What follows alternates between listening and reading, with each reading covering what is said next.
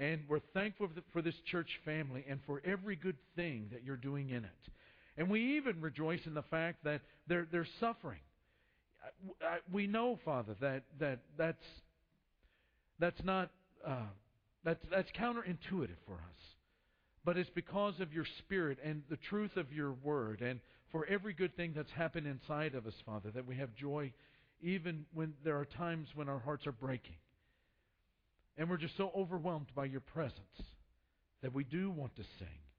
And we do want to press our mind into God's Word in such a way that it continues the joy and makes it even more keen and acute in our life and makes us even more aware of your presence. How great you are. How great you are. And how great is the love that you have lavished upon us that we might become children, your children. And that is what we are. And we pray, Father, that you'll give us eyes that see and ears that hear as we study this great passage. And we pray it in Jesus' name. Amen. I was um, uh, really blessed by the marriage seminar. Really, really blessed. Uh, I, you know, I, I got to hear a lot of what they said five years ago, but there's just something about the way they present uh, uh, and, and about the, the material that's been updated. And, you know, we all need to be reminded. And there was so much more uh, new material to learn. I was just really blessed. And there were a lot of things that I remember and a lot of things that I've, I've written down in my journal. But Lynn made a, just a great point during the marriage seminar this past week. She said that one of the reasons that young people stress over things uh, when they're, you know, in adolescence and sometimes in their early adulthood is because they do not have enough life experiences in which to gauge the importance of something as it pertains to all of life. And that's why, you know, it's the end of the world when a 16-year-old girl uh, looks in the mirror and her hair's not right, and it just it puts her down in the dust. And that's the, the reason why, you know, the, the older we get, so many things that we would get upset about.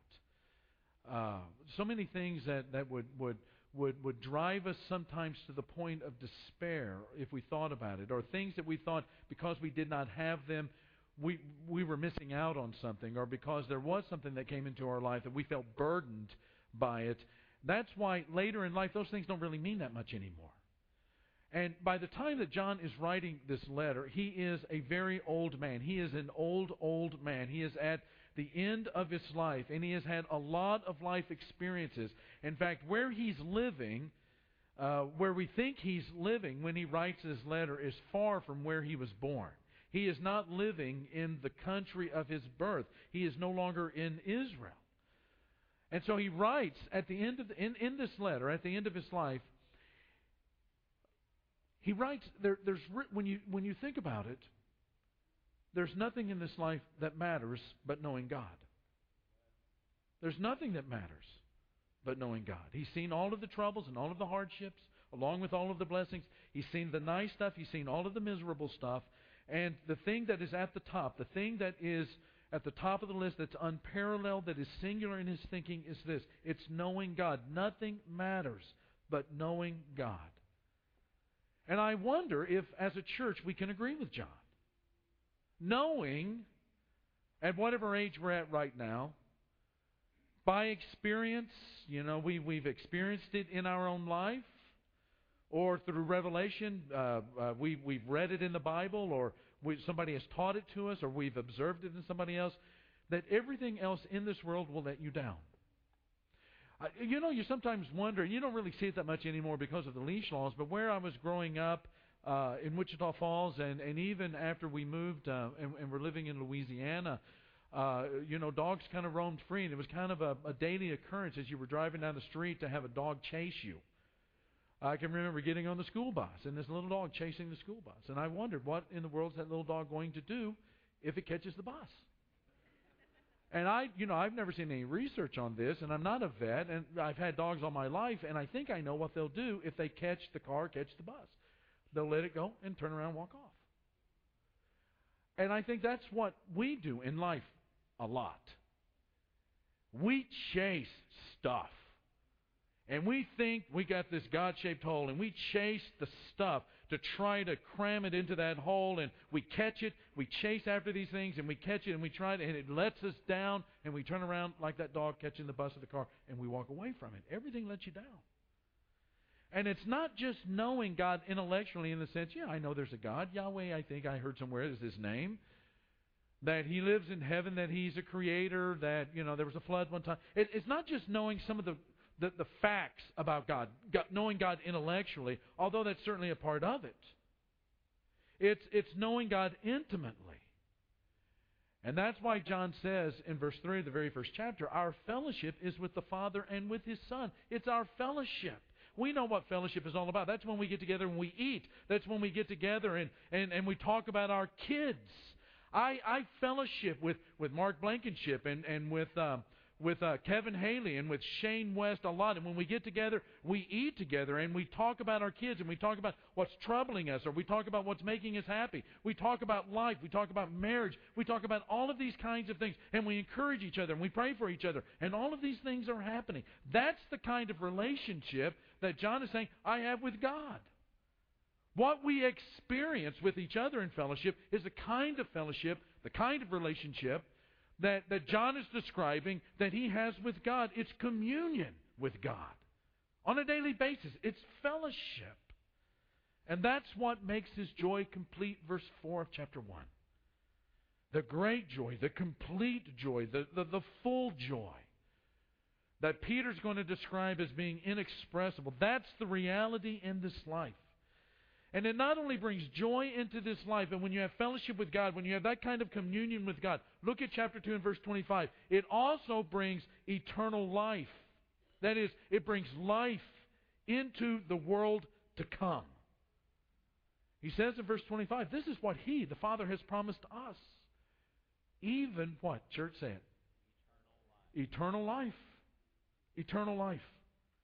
And John wants his readers to know that they can know God, that they have eternal life. And he's given them three tests or experiences that help them know how they, they can know God and have eternal life. He says in 1 John chapter 5 verse 13, I'm writing all of this stuff to you so that you may know that you have eternal life. You can know. Here are the three tests. Number 1, do they obey the commandments? That is, are these people that he's writing to that call themselves Christians who have fellowship with God, they can know that they know God, they have that fellowship with God, that they have that, that complete joy because they experience a character change in their life. They obey the commandments. There is a, a moral, ethical change in the way they conduct themselves in the world. And then, number two, do they love the brothers and sisters?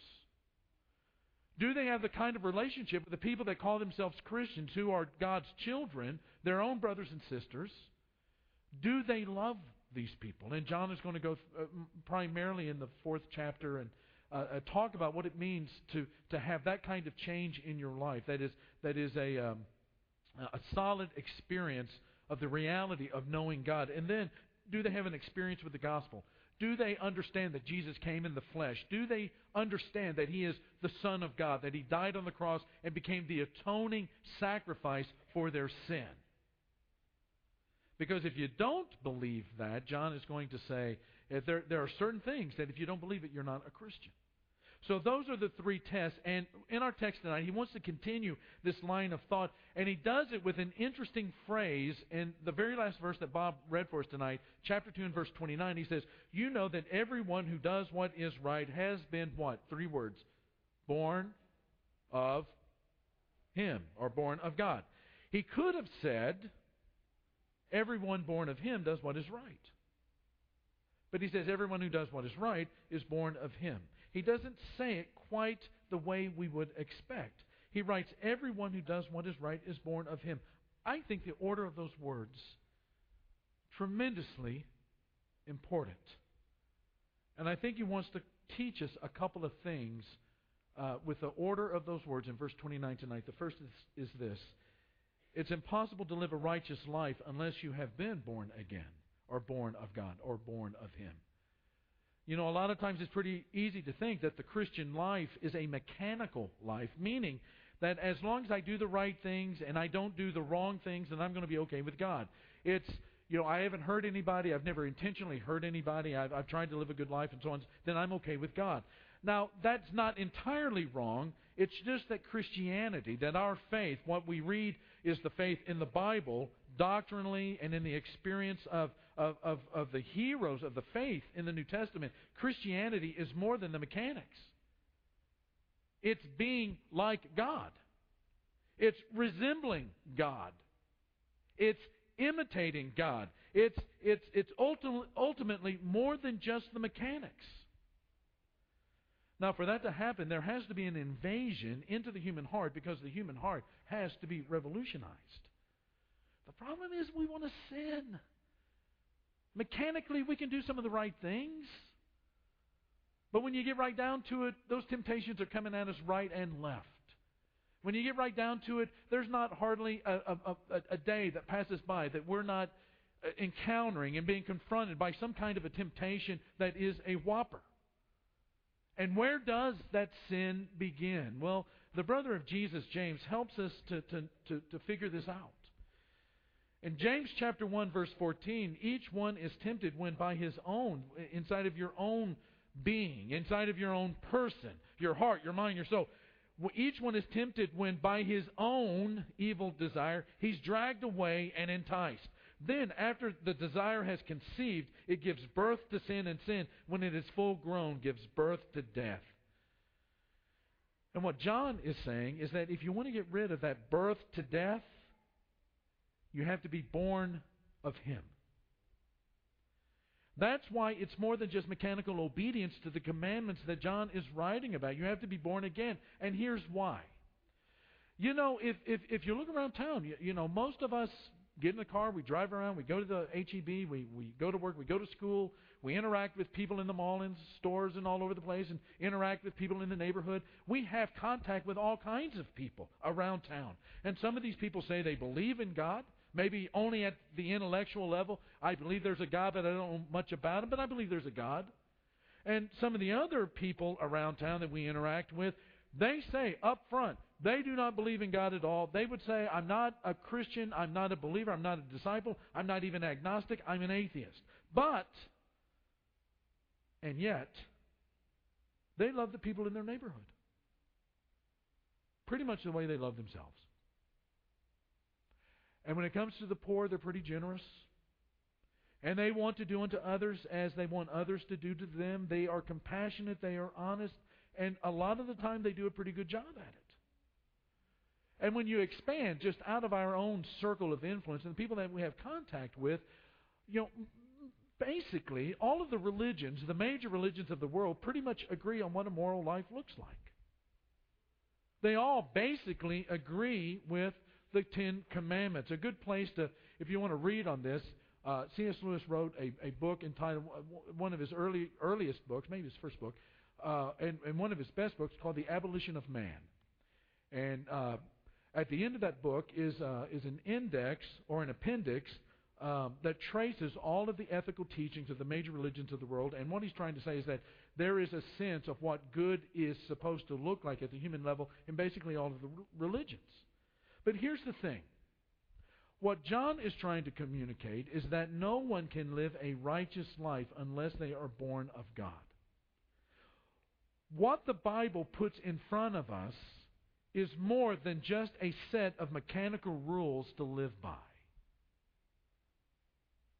What the Bible describes to us as the life of a disciple is more than just a list of the do's and the don'ts that we live by, that we post it on that refrigerator and we see it every day and we say, you know what, I'm not going to do that, but I'm going to do these things.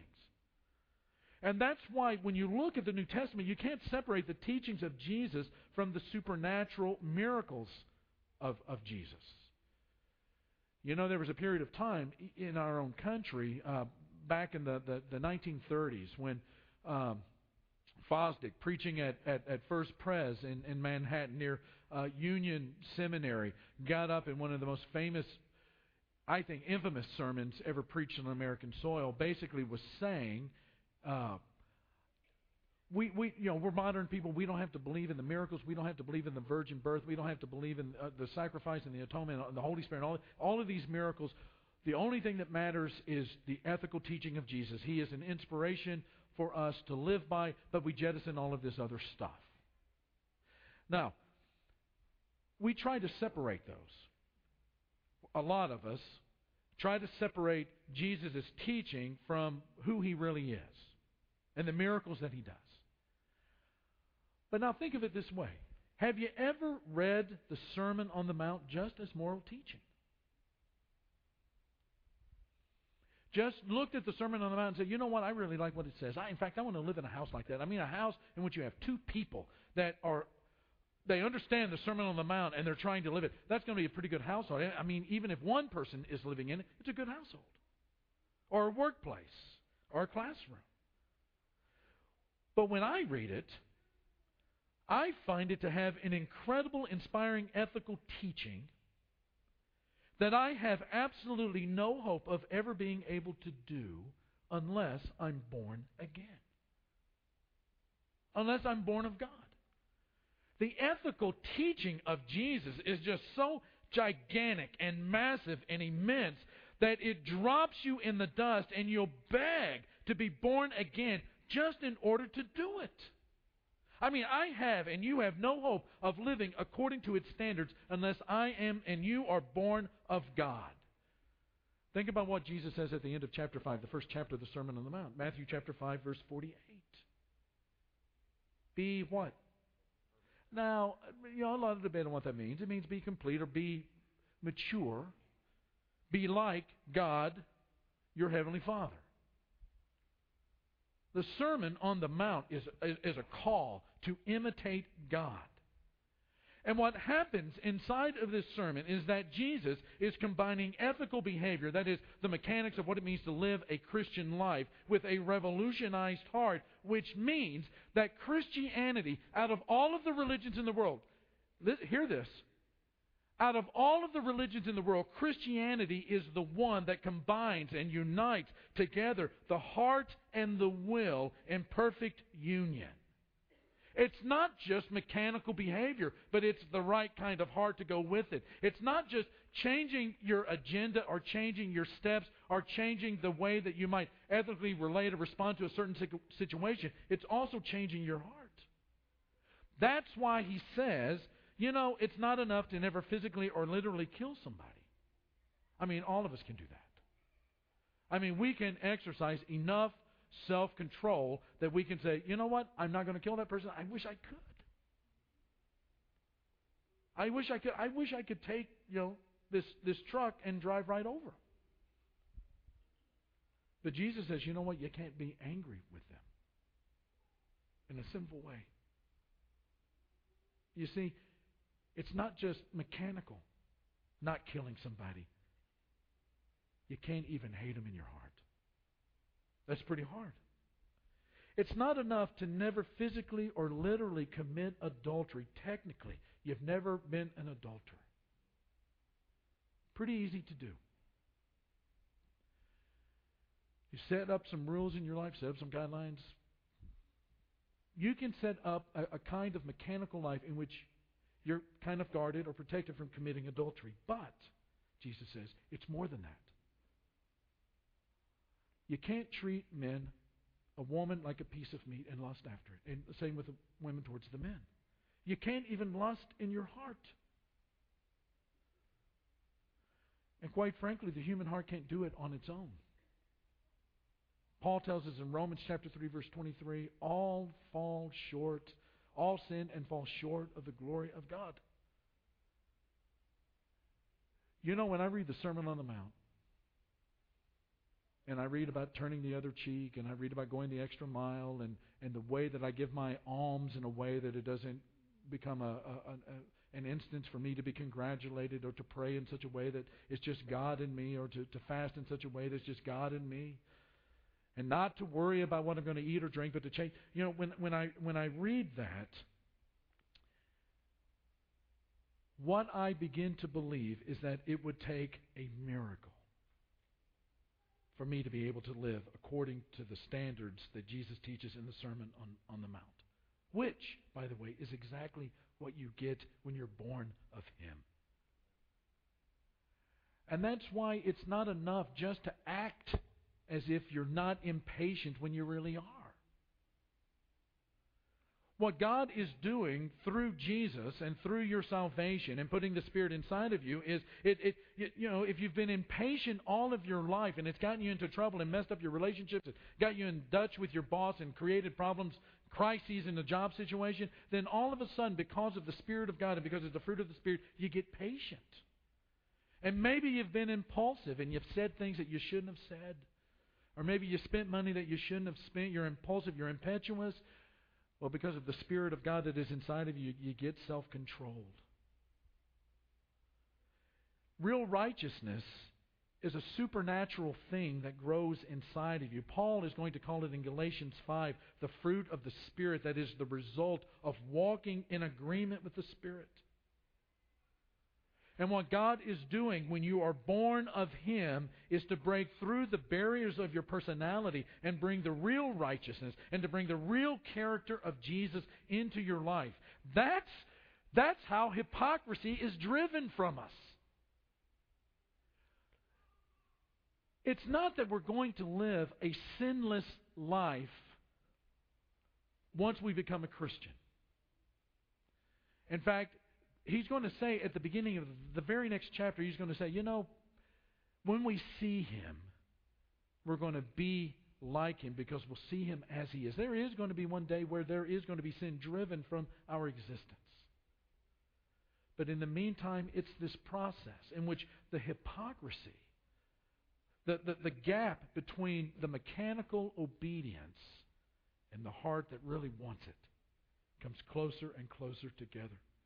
And John writes that everyone who's moving in that direction is born of him, which brings up a second point. Doing what is right is a result of being born of him. Again, that, that phrase, born again, is interesting. Normally, the phrase born again makes, makes us think of what president do you think of when you think of uh, born again? Jimmy Carter, right? It makes, and it also makes us think of certain Christian denominations. But quite frankly, and again, biblically speaking, there is no other kind of Christianity than the born again or the born of Him or the born from above, John chapter 3 kind. Now, there are lots of places that we could go to to talk about this, but we're running out of time. Uh, let's just look at 2 Peter chapter 1 verse 4, one of the best places in the New Testament to describe this. And Peter says, through these he has given us his very great and precious promises, so that through them you may participate in what? The divine nature in order to what? Escape the corruption in the world caused by evil desires. You can't get past the evil uh, corruption of the world on your own. Why? Because inside of your heart you have the evil desire. So what do you need? Peter says you got to participate in the divine nature. Literally, in the Greek language, you are partakers of the divine nature. Now, I, I, you're probably thinking, what in the world does that mean? I don't have the nuts and bolts on that. But what Peter is telling us is that when you become a Christian, it's not like joining a fraternity or the quilt guild. Something divine, something of God is coming to bear on your life. You're not doing it by yourself because you can't do it by yourself. You have to have God's help to do what John is writing about in chapter 2 and verse 6 when he says, you know, whoever claims to live in him must walk as Jesus did. Talk about the challenge of merging both will and heart. Paul says it this way in 2 Corinthians that we who with unveiled faces all reflect the Lord's glory are being transformed into his likeness. What, what's happening? We're being transformed into his likeness with ever increasing glory. On a day to day basis, because of the power of God, because of the Spirit of God, we're being transformed. Paul would say it in Romans chapter 8, being conformed to the image of, of Christ. We're being transformed into His likeness. This means we're going through a metamorphosis. There are changes that are taking place by degrees. It's with ever increasing glory, but this comes from the Lord who is the what? Spirit. This is how the union between the will and the heart gets accomplished. It's God working in you. Now there are other places that we could we could go, but but we need to move on. One last point, and then we're done with this particular verse. And and again, we're we're we're uh, we're you, know, the, the, the wording is, uh, you know, all has to do with verse 29. But all who are born of him will do right. When, when there, there are times I, I have been a disciple of Jesus since 1974. 13 years of age. April 24th, 1974, my brother and I were baptized by my dad.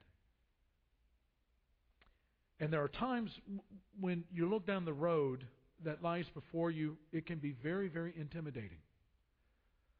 I had a very, very clear call, uh, uh, uh, um, uh, uh an, an, an, an, experience through through prayer and interaction with, with other folks, that, you know, to, to go to the mission field. I mean, I knew that that's what I was I was built to do, and I was for a period of time built. And and and Ellen and I uh, lived on the mission field. Were you know working with with people in a language that if you'd have told me when in 1974 that I would be fluent in Portuguese and and and I would have said what what what's Portuguese you know. It it can be in, in, intimidating. And and and and not only that, when, when you think about, when you're really honest with yourself, and you, you think about your impetuousness and your impulsiveness and your desires and your, you know, the things that drive you, the motivations that you have that are hardly ever holy, and the emotions that seem to get out of place and the affections that are misplaced, you know, what it is that we're, we're called to do is pretty intimidating. But when you say you cannot change, that you cannot be transformed into the likeness of Christ with ever increasing glory, that you cannot partake of the divine nature in order to overcome the corruption of the world and its evil desires. And it may be because you keep falling into the same kind of impatience or anger or lust or greed or whatever. But when you say that, especially in light of what we just saw about the work of God in your life, then you are insulting. You are insulting. You are insulting the great person who now lives in you. All who are born will do. God cannot tolerate even a whiff of evil. And now that God resides in you, that means that holiness itself is in you, eating at that sin and eating at that unholiness and, and eating at those, those corrupt desires. Now, you know, this is where it gets a little uncomfortable for us. There is a reason why many of us in this room lead a double life. There is that uh, mechanical part of the faith, which again is, is certainly not wrong. But in that double life, that's the only thing there is.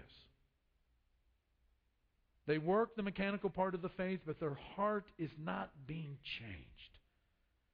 The hunger for God, the thirst for righteousness that brings that blessed, blessedness of, of, of being sated, of, of being filled up, of, of loving the things that God loves and hating the things that He hates. And all of those lists of, of, of, of the fruit of the Spirit and, and all, all of those, those, those character developments that we find in Romans 5 and in and 2 Peter 1, none of that is, is taking root in the heart. That's why we lead a double life. And that's why we're not walking as Jesus walked. And what John is saying to you, and what I'm saying to you as your minister tonight, what John is saying is that it, enough of that. You can change anything once you realize the resources that are within you. You can change anything by God's help. John writes in chapter 4 your children. You are from God and have overcome them. The spirit of the Antichrist. He's talking about the beginning of chapter 4. You have overcome them because the one who is in you is greater than the one who is in the world. The resources, church, for spirituality that you have within you are phenomenal and powerful to spread throughout your entire life, but you have to be born of Him. You have to be born of Him. We'll end with this thought. He says, and this is where we'll pick up uh, the next time we look at, at 1 John, it'll be chapter 3, verse 1. He says, How great is the love the Father has lavished on us. Do you, do you know what the experience of being born of Him is like? When, when you confess and you repent and your sins are washed away in baptism and the Spirit, the gift of the Spirit comes to reside in you and you live your life you, you know, being transformed on a daily basis with ever increasing likeness to the, the, the image of, of Christ. The experience of being born of Him is an experience of love being lavished on you. He says, How great is the love the Father has lavished on us that we should be called the children of God. And that is what we are. A better translation at the beginning of verse 1 would be Behold.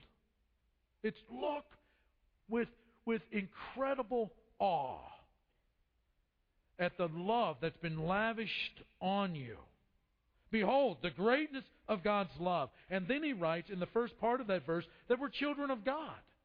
That's what that love does. It's made us children of God. We're part of his family. And then, very oddly, if you look at all the manuals of style, he adds, and that is what we are. Why the redundancy? Why the redundancy? I mean, if you go to Strunk and White, if you go to uh, uh, Turabian, if you go to the Chicago Manual of Style, what is it that they tell you, editors? They tell you you always cut out the redundant words. Cut to the chase. Why do they say that? The redundancy is unnecessary. You cut it out. So why does Paul, uh, uh John, why does John do it? Why, do, why does John, inspired by the Holy Spirit, and thinking in his old age that there's nothing that really matters except knowing God and having that kind of fellowship and that kind of joy, knowing that eternal life is a promise. Why the redundancy? Why does he write, We're children of God, and that is what we are? You know what the reason is? I think because he can't get over that fact. He can't get over it. He can't get over the fact that everything that he knows about the holiness and the greatness of God, that that God chose him through Christ to be his child. And he's sitting there in his old age, and Rome's not being very nice to him. At some point, he's going to end up on a really bad uh, you, you know, he's sort of the spiritual Gilligan out on this deserted island. But it's okay. You know why? Because he's not alone. He has fellowship with God. He has communion with God. He is God's child. He's been lavished with God's love ever since he met Jesus. And he can't get over the fact that he's been born of God. That's why the redundancy. He can't get over the fact that he's a child of God. He is amazed with the love of God, and he is awash in it. I think the reason why, quite frankly, I think the reason why the hypocrisy in us, and, and I'm, I'm, not saying that in an indicting kind of a way. We all struggle with the motivations of our heart matching what we know to do ethically in our behavior. And that's not hypocrisy when we're trying to overcome and we still yet fail. That's not hypocrisy. Hypocrisy is saying, you know, I can change and I'm not going to change regardless of the, but I'm going to act as if I'm changing. That's the hypocrisy. The, the, the reason that there is a higher degree of hypocrisy in us and the reason why we, we change we don't change and, and struggle with the changes that we should make and, and wish to God that we could change is because we're not doing what John is doing when he writes this letter, and that is beholding. Beholding the love of God that has been lavished on us. that even when our heart is breaking and things are going terribly, and even if we don't win ever again in this life, and we don't drop to the dust when the Longhorns lose. And we, and we, and we don't feel as if our world is falling apart and we make everybody around us miserable when the Cowboys don't win. And you don't have to be old, you just have to be born of Him. To have that kind of joy and that kind of, of hope of eternal life and that kind of change happening in your life. Jeff, we need to sing a song. What are we singing? We're going to sing Wake Up, O Sleeper. what a great song. 931, if you don't know it, the words and music will be up on the screen too. Let's wake up. And let's stop sleeping when it comes to the kind of life that we've been called to live in this day, in this town, in this city, and in this church. Amen? And let's praise God for all of the things that He's doing and for the potential of, of the kind of person that we are going to become in Christ Jesus because of what God is doing in making us His children. We're born of Him. And if there's any way that our church can help you by helping you be born of Him or to live out the implications of that, our shepherds are going to be down here at the front. Come down and